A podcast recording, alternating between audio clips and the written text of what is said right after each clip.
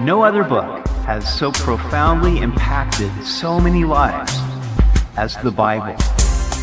Welcome to Simply the Bible, the Through the Bible teaching program of Pastor Daryl Zachman of Calvary Chapel, Treasure Valley. Today we return to the book of Jeremiah as we see the prophet giving a grim message to a suffering nation. But there still was hope to those who would choose it. We hope you join us as Pastor Daryl continues in Jeremiah chapter 21 on Simply the Bible. We continue today in Jeremiah chapter 21. The word which came to Jeremiah from the Lord when King Zedekiah sent to him Pashur, the son of Malchiah, and Zephaniah, the son of Maaseiah, the priest, saying, Please inquire of the Lord for us, for Nebuchadnezzar, king of Babylon, makes war against us. Perhaps the Lord will deal with us according to all his wonderful works, that the king may go away from us. Now, the book of Jeremiah is not arranged in chronological order. There have been attempts to arrange it as such, but this is difficult because Jeremiah does not always identify the time that he received a prophetic word of the Lord. But we have no difficulty pinpointing the time of Jeremiah 21 through 24. These prophecies were given to the kings of Judah during the Babylonian siege just before King Nebuchadnezzar completely destroyed Jerusalem. The siege began January 15th, 588 BC, and ended July 18th, 586 BC, a period of just over 30 months. Now, the false prophets had been prophesying that there would be peace and that King Nebuchadnezzar would not conquer Jerusalem. Jeremiah alone had been prophesying all along that Nebuchadnezzar would destroy Jerusalem and take the people captive, and he was persecuted for saying it. In the meantime, King Zedekiah had reached out to Egypt for help, but this had been a vain attempt. Now that it was painfully obvious Jeremiah was right, King Zedekiah inquired of this prophet he earlier despised. Zedekiah's hope was that the Lord would deliver them miraculously as he had delivered Jerusalem from the Assyrians during the days of Hezekiah. But it was too late for that. Then Jeremiah said to them, Thus you shall say to Zedekiah, Thus says the Lord God of Israel, Behold, I will turn back the weapons of war that are in your hands, with which you fight against the king of Babylon and the Chaldeans who besiege you outside the walls. And I will assemble them in the midst of the city. I myself will fight against you with an outstretched hand and with a strong arm, even in anger and fury and great wrath. I will strike the inhabitants of this city, both man and beast. They shall die of great pestilence. Normally, we think of God as being for us and not against us. The Apostle Paul wrote to the Romans, What then shall we say to these things? If God is for us, who can be against us? But in this case, the Lord was against them. Why? Because they had forsaken his covenant and worshiped other gods. The Lord had warned them again and again, but they paid no attention. They continued hardening their hearts against his word. Now his mind was made up, and there was no turning back. The kings of Judah had led the people past the point of no return. What a tragedy. As we consider our own nation, we see that God has blessed us abundantly. We have been the recipients of justice and freedom. We are the richest nation on the planet. There was a time when we were known for the missionaries that we sent to other nations sharing the gospel and living it out before many people. But we have taken for granted his blessings and thought that we could sin against his laws with impunity. We assume that God is for us, but the truth is that God judges impartially. He will reward each person not according to their heritage, but according to what they do. God is for us as we are in Christ and submitted to Him. But if we stiffen our necks and reject the Lord Jesus Christ, then he will be against us as he was his own people during the days of Zedekiah. King Zedekiah wanted God to judge Nebuchadnezzar and drive him off. but instead, Nebuchadnezzar was God's instrument to judge Judah and drive them off into captivity. The Lord had once delivered his people from Egypt with an outstretched hand and strong arm, but now in his anger, fury, and great wrath, he would fight against his own people with an outstretched hand and a strong arm. And afterward, says the Lord, I will deliver Zedekiah, king of Judah, his servants, and the people, and such as are left in this city from the pestilence and the sword and the famine into the hand of Nebuchadnezzar, king of Babylon, into the hand of their enemies, and into the hand of those who seek their life. And he shall strike them with the edge of the sword. He shall not spare them, or have pity or mercy. Things would not go well for Zedekiah. King Nebuchadnezzar would capture him, his sons, and his nobles.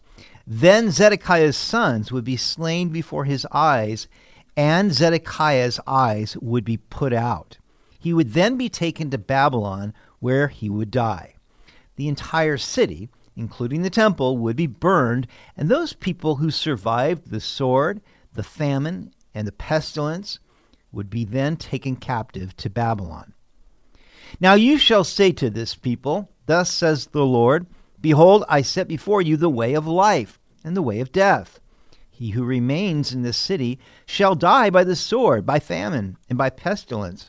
But he who goes out and defects to the Chaldeans who besiege you, he shall live, and his life shall be a prize to him. For I have set my face against this city for adversity and not for good, says the Lord. It shall be given into the hand of the king of Babylon, and he shall burn it with fire. Even at this late stage, God was setting a way of life and death before the people. They could escape with their lives if they would surrender to the king of Babylon. But if they refused to surrender, then they would die by the sword, famine, or pestilence. Now, many would consider Jeremiah's words to be treason. But in fact, since Nebuchadnezzar was God's instrument of judgment against the nation, if they surrendered to Nebuchadnezzar, they were in fact surrendering to the Lord. But if they resisted him, then they were resisting the Lord. That would be the way of death to them. God also places before us the way of life and death. It is up to us to choose. The way of life is only through the cross of Jesus Christ we must confess that we are sinners, that we have fallen short of God's glorious standard, and believe that God sent Jesus Christ to die for our sins. No one can come to the Father except through Jesus Christ, because he is the way, the truth, and the life. And this is the only way of eternal life for us. But if we will not submit ourselves to God by believing in Jesus Christ, then we choose the way of sin and death. The choice is before us. Is God fair? Absolutely. He gives each of us the opportunity to save our lives, but He won't force us to choose life, although the Lord weeps for those who don't. If you have not received the life that is in Christ, then why not? Why would you go your own way and choose death?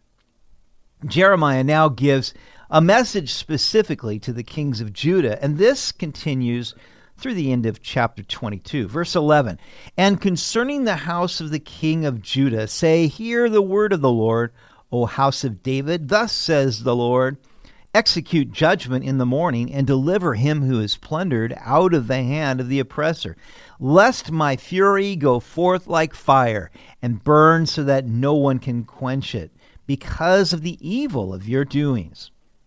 While judgment could not be avoided, it could be lessened if the leaders and people would change their ways. God's ways were not complicated. Execute judgment and deliver the oppressed.